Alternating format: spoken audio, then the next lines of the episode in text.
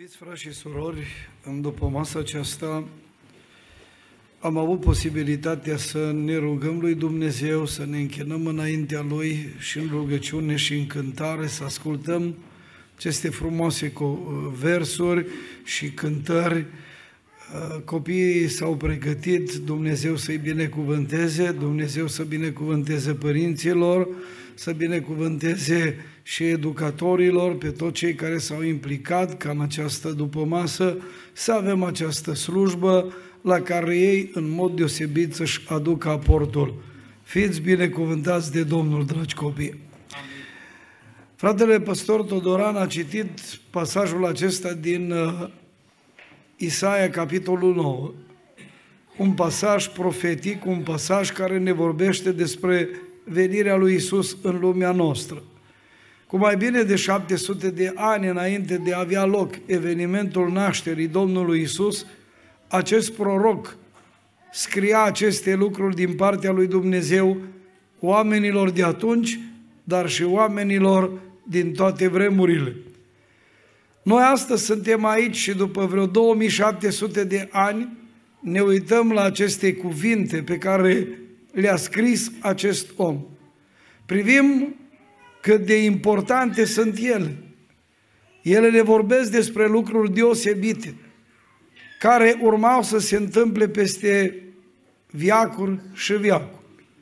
Iar astăzi noi, cei care suntem aici, avem posibilitatea să privim în acest cuvânt și să vedem împlinirea lui. Cu ajutorul lui Dumnezeu, în seara aceasta aș vrea să am un mesaj plecând de la versetul 6, unde ni se spune căci un copil ni s-a născut, un fiu ni s-a dat și domnia va fi pe umărul lui. Îl vor numi minunat, svetnic, Dumnezeu tare, Părintele veșnicilor, Domn al păcii. Eram undeva săptămâna aceasta în județul Arad la o evangelizare și versetul acesta era folosit și în dreptul meu era pus Părintele Veșnicilor. Le spuneam, n-am predicat niciodată un mesaj direct despre Părintele Veșnicilor. Și cu ajutorul lui Dumnezeu am vestit acolo un mesaj. Poate cândva o să predic și aici, însă în seara asta m-am oprit la ultima denumire pe care o vedem aici în Isaia.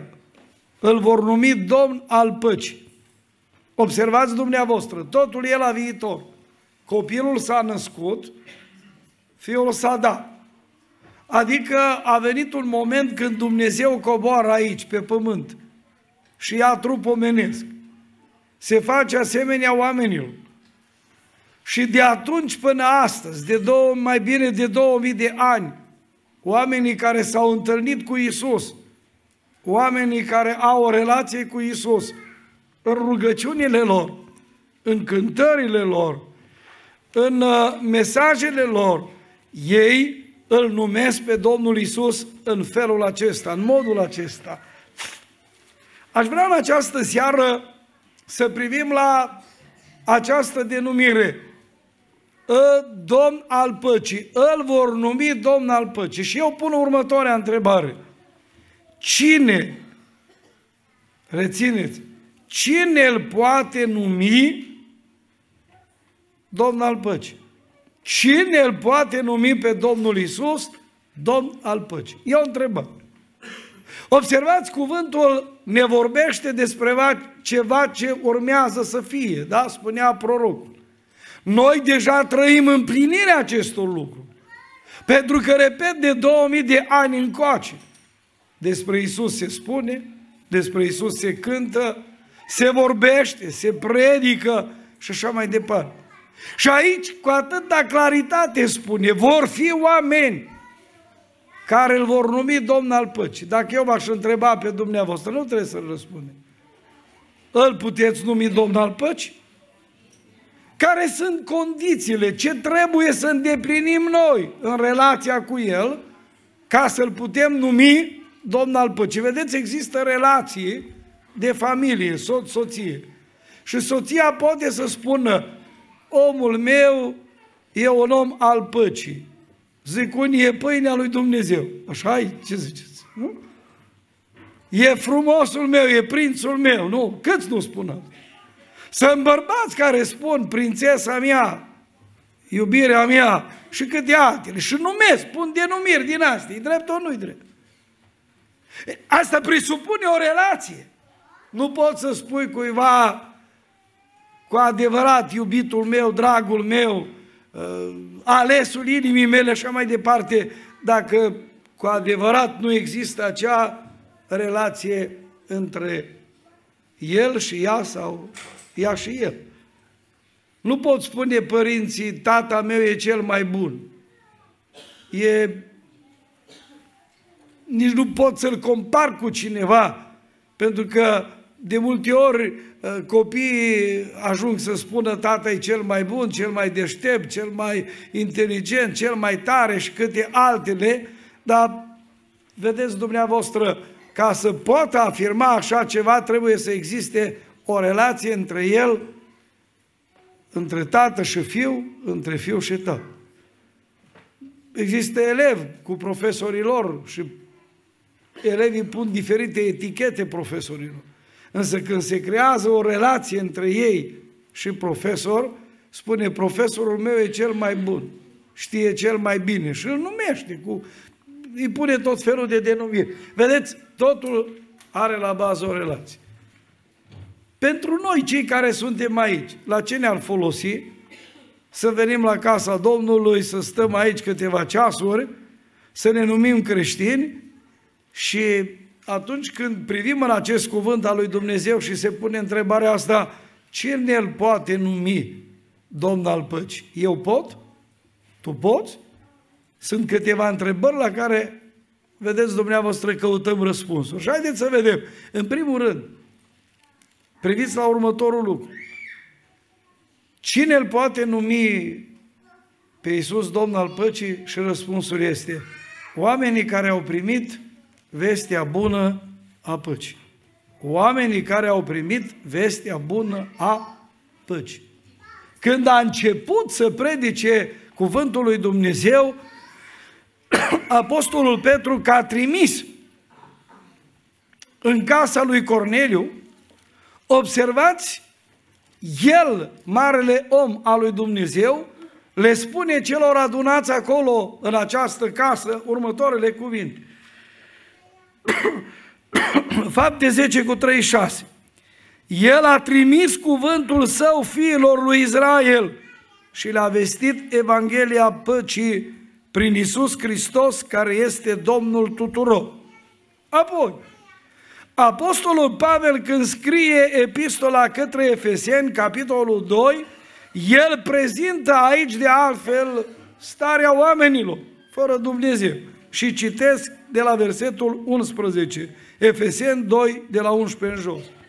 De aceea voi care altă dată erați neamuri din naștere, numiți netăiați împrejur de către aceia care se cheamă tăiați împrejur și care sunt tăiați împrejur în trup de mâna omului. Aduceți-vă aminte că în vremea aceea erați fără Hristos, fără de, uh, drept de cetățenie în Israel, străini de legămintele făgăduinței, fără nădejde și fără Dumnezeu în lume. Dar acum în Hristos, voi care odinioră erați depărtați, ați fost apropiați prin sângele lui Isus Hristos. Căci El este pacea noastră care din doi a făcut unul și a surpat zidul de la mijloc care îi despărțea. Și în trupul lui a înlăturat vrăjmășia dintre ei legea poruncilor în orândurile ei ca să facă pe cei doi să fie în el însuși un singur om nou făcând astfel pace. Și a împăcat pe cei doi cu Dumnezeu într-un singur trup prin cruce prin care a nimicit vrăjmășia. El a venit să aducă vestea bună a păcii. Vouă, celor ce erați departe și pace celor ce erau aproape. E, observați, primul lucru pe care aș vrea să-l observăm în seara aceasta, oamenii care pot să-L numească pe Iisus Domn al păcii, sunt oamenii care au primit vestea bună a păcii. Vestea asta bună a păcii e Evanghelie. E cuvântul lui Dumnezeu. Ea ne vorbește despre lucrarea mântuitoare a Domnului nostru Isus Hristos. Fără drept era. N-aveam nici o posibilitate să ne apropiem de Dumnezeu, pentru că, observați dumneavoastră, totul, totul era închis. Însă vine Hristos, coboară în lumea noastră, El nimicește vrăjmășia dintre Dumnezeu și om, stă acolo pe lemnul crucii și face ispășirea păcatelor. Iar de atunci încolo, toți aceia care acceptă jertfa Domnului Isus, toți aceia care îl primesc pe Isus ca Domn și Mântuitor, ei pot să-L numească pe Isus Domn al păcii, fără a face pasul ăsta. Nu se poate face nimic. Observați, spune clar aici, fără Dumnezeu, fără nădejde, fără drept de cetățenie, absolut nu aveam niciun drept. Însă odată cu venirea lui Isus în lumea noastră, El care moare pe cruce pentru păcatele noastre, ni se oferă dreptul acesta de a putea al avea pe Iisus în viețile noastre și atunci îl putem numi Domn al păcii. Părească-i se numele. L-am primit? Cine nu l-a primit, are posibilitatea să-l primească. Și copiii și tinerii care cântă, ei trebuie la un moment dat să-l primească ca Domn, ca Mântuitor, care să stăpânească acolo în ființele lor. Doamne ajută la aceasta. Al doilea lucru. Cine îl poate numi pe Iisus Domn al păcii? Răspunsul este oamenii care au intrat în starea de har. Și acum vă rog, citim Romani, capitolul 5, versetele 1 și 2. Și observați ce spune aici. Cuvântul lui Dumnezeu. Deci fiindcă suntem socotiți neprihăniți prin credință avem pace cu Dumnezeu prin Domnul Isus Hristos. Lui datorăm faptul că prin credință am intrat în această stare de har în care suntem și ne bucurăm în nădejdea slavei lui Dumnezeu. Ei, vă rog, observați aici, e cuvântul acesta al lui Dumnezeu, să intri în stare de har. Nouă tare ne place harul. Domnul Isus este aducătorul harului, nu? Spune Ioan că legea a venit prin Moise, dar harul a venit prin Isus Hristos. El a adus harul, să intri în starea de har și în ce constă starea asta de har? Observați, starea de har este caracterizată de aceste două lucruri, să fii socotit neprihănit. Pune din nou versetul 1. Vă rog, focalizați-vă privire. Fiindcă suntem socotiți neprihăniți. Adică cum e asta? Când l-ai primit pe Isus, El îți iartă trecutul, îți iartă păcatele, îți șterge vinovăția, spală tot ce ai făcut în viața asta de zi cu zi. Ei, atunci când un om sincer vine înaintea lui Isus și noi vom avea în duminica viitoare un botez și vom sta în prezența lui Dumnezeu și vom vedea oameni care îl vor declara pe Iisus Hristos ca Domn. Va fi un moment în care noi vom pune una din întrebări. Crezi că Iisus ți-a iertat păcatele? În momentul când cineva îl primește pe Iisus ca Domn, ca stăpân, ca mântuitor, Iisus iartă păcatele și un astfel de om e socotit neprionit. Ca să vedeți mai bine cum stau lucrurile, citim Tit, capitolul 3, începând cu versetul 3 în jos. Și noi eram altă dată, spune acolo fără minți, neascultători, rătăciți, robiți de tot felul de pofte și de plăceri, trăind în răutate și în pismă, vredniți să fim urâți și urându-ne unii pe alții. Uitați-vă bine la versetul ăsta. Vă regăsiți? Observați forma verbului era la trec, timpului trecut. Da? Eram altă dată. Adică omul fără Dumnezeu, omul nemântuit, e prins de toate aceste lucruri. Dacă și acum le ai, e o problemă. Pentru că observați foarte bine, aici putem să ne regăsim oricare dintre noi. Însă există momentul acela când omul acceptă Evanghelia păcii, acceptă pe Domnul Isus și se întâmplă ceva în următoarele versete, de la 4 în jos. Dar când s-a arătat bunătatea lui Dumnezeu, Mântuitorul nostru, și dragostea lui de oameni, El ne-a mântuit nu pentru faptele făcute de noi în neprieniri. Nu că ai fost bun, zice câte ori, ai am fost mai bun ca celălalt. Am dat ceva. Nu, nu, nu. Nu pentru faptele făcute de noi în neprienire, ci pentru îndurarea Lui.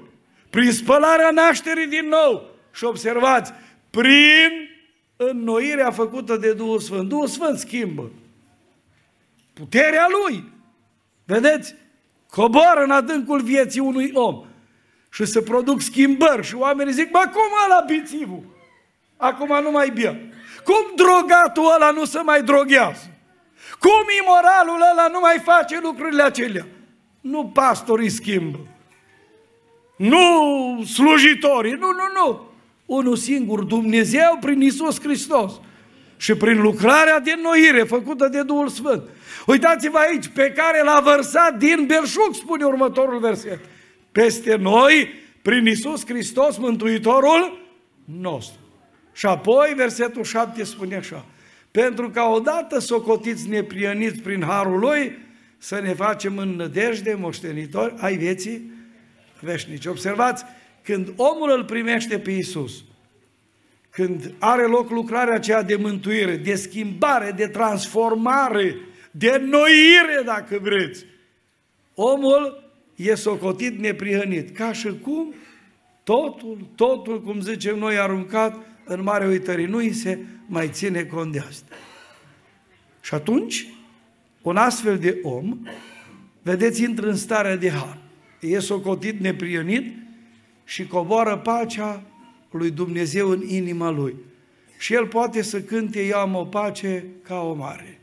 E liniștit, nu mai e stresat, sunt oameni care ajung în fel și fel de situații și nu mai știu unde să se ducă, drogați care caută să-și ia viața, imorali care ajung în situații cumplite și nu știu ce să mai facă, tălăhare, oți, stăpâniți de tot felul de păcate.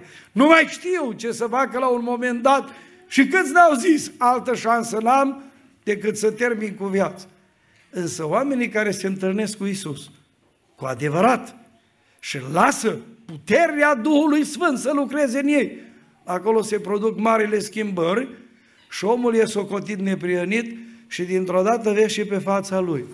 Nu mai e crispat și rece, nu-l mai vezi așa în stări din alea depresive, de neliniște, el are o pace. Și pacea aceea nu poate da nimeni decât unul singur care a zis, eu vă dau pacea mea, eu vă las pacea mea, eu vă dau pacea mea, dar nu cum vă dă lumea. Acesta e Isus. Ai o asemenea pace atunci poți să-L numești pe Iisus Domnul Păcii. Asta este lucru atât de important. Altfel tot e o poveste. Putem cânta până dimineață, tot felul de lucruri putem spune. Dar dacă asta nu atunci nu-L poți numi Domn al Păcii. Când un colin care, știu eu, poate te liniștește două, trei minute, scapă oamenii o lacrimă, atmosfera sărbătorii, dar pe unii și bradul îi liniștește, n-ați văzut, și niște luminițe, dar cât ține asta? Câteva minute, câteva momente. Stau oamenii, poate în jurul unei mese și bucuroși, dar cât o oră și așa mai departe. Însă pacea asta rămâne acolo în adâncul ființei. Și atunci când te întâlnești cu cineva, poți să spui pacea Domnului Isus. Dacă nu faci numai, pa, sau nu zici nimic, salut, cum să s-o supărat odată cineva spunându-mi, frate, zice, l-am salutat cu pacea Domnului. Dar el s-a uitat spre mine și zic, noroc, dar zic, stai liniștit. Dacă n-a avut pace, de unde să zic? Iar noroc, și aia e cum e, ce să zic. Ei, vedeți, dumneavoastră, e atât de important să poți să-L ai pe Isus. Și când îl ai pe El, intri în starea de har și poți să spui cu adevărat, Isus e Domnul Păcii. Îl numim Domnul al Păcii, ce ziceți? Doamne ajută! Mergem puțin mai departe acum. al treilea lucru pe care eu aș vrea să-l observăm în seara asta. Cine sunt oamenii ăia care îl pot numi Domn al păcii? Și răspunsul este oamenii care merg pe calea păcii. Auziți, e o cântare superbă a lui Zaharia în Luca, la capitolul 1 e consemnată această cântare, unde omul acesta lui Dumnezeu cântă și spune uh, așa de frumos, vedeți, și citim chiar de la versetul 76. Și tu, pruncule, vei fi chemat proroc al celui preanalt, căci vei merge înaintea Domnului ca să pregătești căile Lui și să dai poporului său cunoștința mântuirii care stă în iertarea păcatelor. Vorbea despre Ioan Botezătorul și acum auziți. Datorită marii îndurări a Dumnezeului nostru, în urma căreia ne-a cercetat soarele, care răsare din înălțime, ca să lumineze pe cei ce zac în întunericul și în umbra morții și să ne îndrepte picioarele pe calea păcii. Adică oamenii care l-au primit pe Domnul Isus și sunt socotiți neprihăniți, sunt oamenii aceia care pot să spună, să-L numească Domn al păcii, pentru că au pace în ființele lor și ei merg pe calea păcii. Adică oamenii ăștia trăiesc în pace. Dacă ne uităm în cuvântul lui Dumnezeu, vom putea observa în 2 uh, Corinteni, capitolul 13, versetul 11. Puneți, vă rog, versetul ăsta și observați acolo ce spune încolo, fraților, fiți sănătoși, îmbărbătați-vă, fiți cu un cuget, trăiți în pace și Dumnezeul dragostei și al păcii va fi cu voi, că trăiește în pace. Foarte important. Dar dacă nu trăiește în pace și tot timpul are ceva de adăugat, tot timpul are ceva de rezolvat, dar el se crede că e mare pocăit. Dar uitați-vă bine acolo. Trebuie să trăiască în pace. Pacea nu e numai de cântat și de povestit despre ea și de predică. Trebuie să trăiască omul în pace. Luăm un alt text din Scriptură, 1 Tesaloniceni, capitolul 5, de data asta versetul 13. Observați ce spune aici cuvântul Domnului. Să-i prețuiți foarte mult în dragoste din pricina lucrărilor și zice, trăiți în pace între voi. Și când tu refuzi să trăiești în pace, atunci e o problemă. Și pacea asta între voi, știi ce însemnează? Să fie pace între tine și soția ta. Între tine și copiii tăi. Între tine și, știu eu, uh, alți oameni cu care intri în contact, trebuie să mergi pe calea asta păcii. Până la urmă, poate vei zice, dar bun, cum se poate asta? Ei, uitați-vă cum se poate.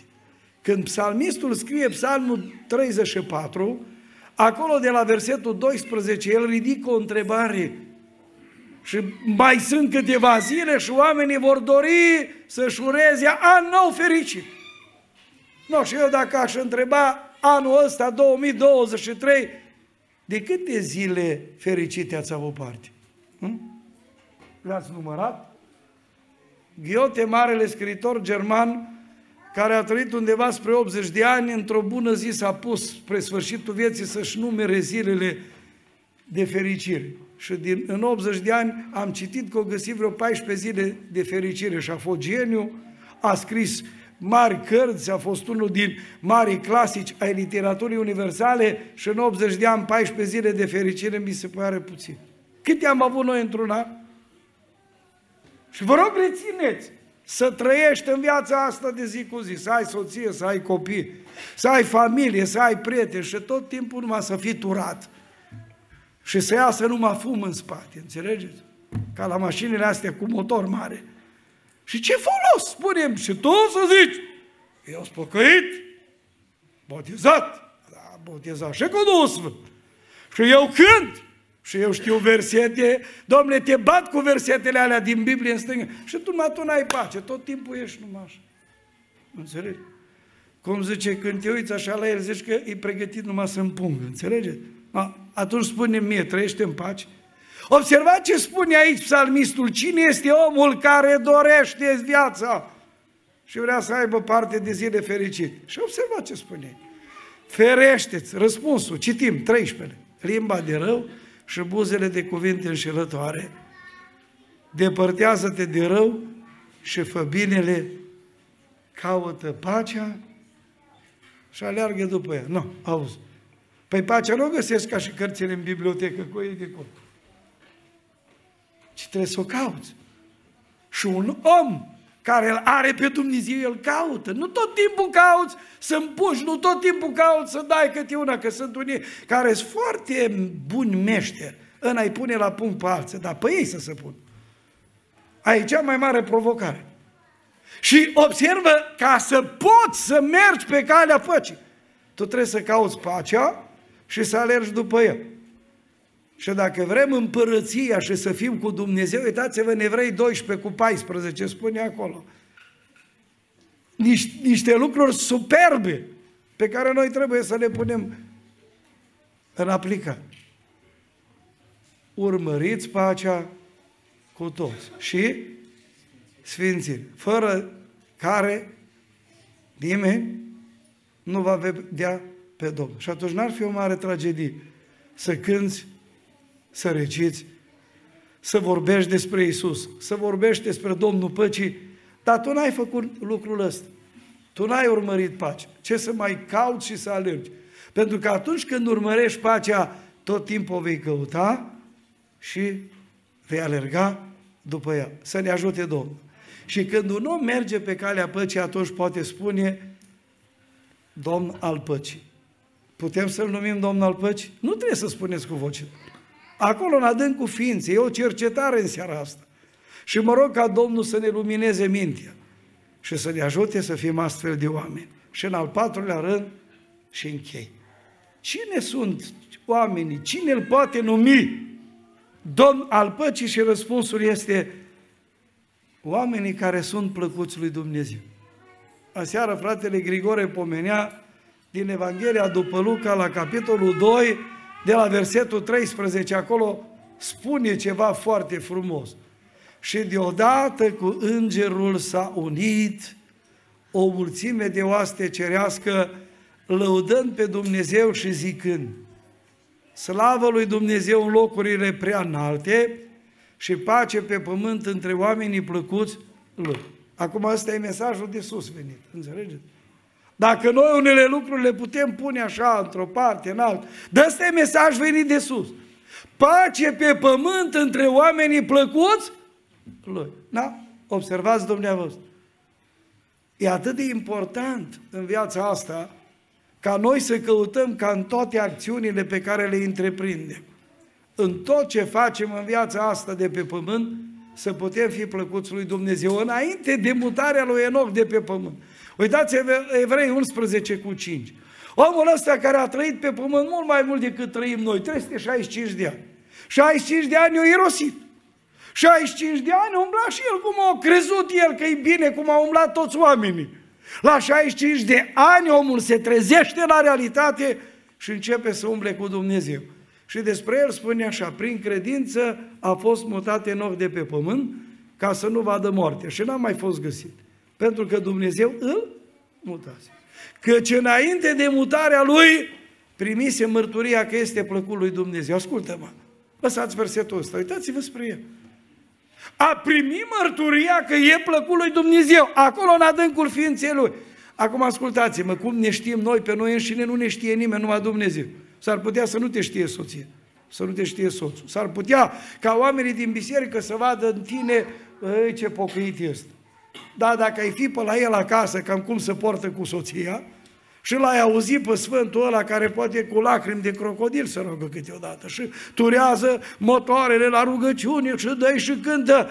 Dar să-l vezi, sau soția cum se poartă cu el, sau cu copiii și așa mai departe, nu? Că astea noi nu le vedem. Câte unul mai explodează câteodată și mai iese câte ceva. Dar ascultați-mă bine.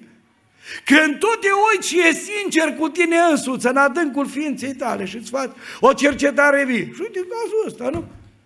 Înainte de mutarea lui, noi știm când ne mută Dumnezeu. Oricând putem pleca din lumea asta. Dar dacă în seara asta ar trebui să intri în adâncul ființei tale, tu ce mărturie ai? Ești plăcut lui Dumnezeu? Sau te chinui anumite lucruri nerezolvate? Cu cei din familie, cu vecini, cu oameni, poate pentru niște bănuți, poate știu eu alte lucruri, sau poate niște pofte care îți domină ființă. Și nu știe nimeni pe ce butonezi. Și nu, nu știe nimeni pe ce te uiți. Și nu știe nimeni pe ce site-uri navighezi. Și nu știe nimeni cu ce lucruri te ocupi, nu? Nu știe nimeni că poate tu pe la jocuri de noroc te duci și strici bani acolo și aștept să primești o comoară să devii dintr-o dată bogat. Poate știu eu, ai fraierii pe unii sau pe alții și te gândești, că eu îți descurcăreț și rezolv problemele. Dacă mori în noaptea asta, eu te întreb, ce mărturie primești de la Dumnezeu? Că ești plăcut? Ești plăcut? Asta e, depinde de fiecare din noi cum vrem să stăm în relația cu Dumnezeu. Însă ascultă-mă bine, când cauți să trăiești o viață dedicată lui Dumnezeu, slujindu-L pe Dumnezeu, vei avea acolo mărturia în suflet că ești plăcut Lui. Și atunci vei putea spune, așa cum zice Isaia, îl vor numi minunat. Oamenii duhovnicești sunt oameni care au pace. Observați în Roman, capitolul 8, în versetul acesta 6, spune așa, și umblarea după lucrurile firii pământești e moarte, pe când umblarea după lucrurile Duhului este viață și pace. Și versetul 8 spune, de cei ce sunt pământești nu pot să placă lui Dumnezeu. Acum depinde după ce umblă. Și toate astea ne califică să spunem Domn al păcii. Vrem să fie Iisus cu adevărat Domn al păcii? Să-L numim? El este. Dar eu și dumneata, ca să-L numim, întâi de toate trebuie să primim în viețile noastre Evanghelia Păcii. În al doilea rând, oamenii care intră în starea de har. În al treilea rând, oamenii care merg pe calea păcii. Și în al patrulea rând, oamenii care sunt plăcuți lui Dumnezeu. Doamne ajută-ne să fim astfel de oameni. Amin.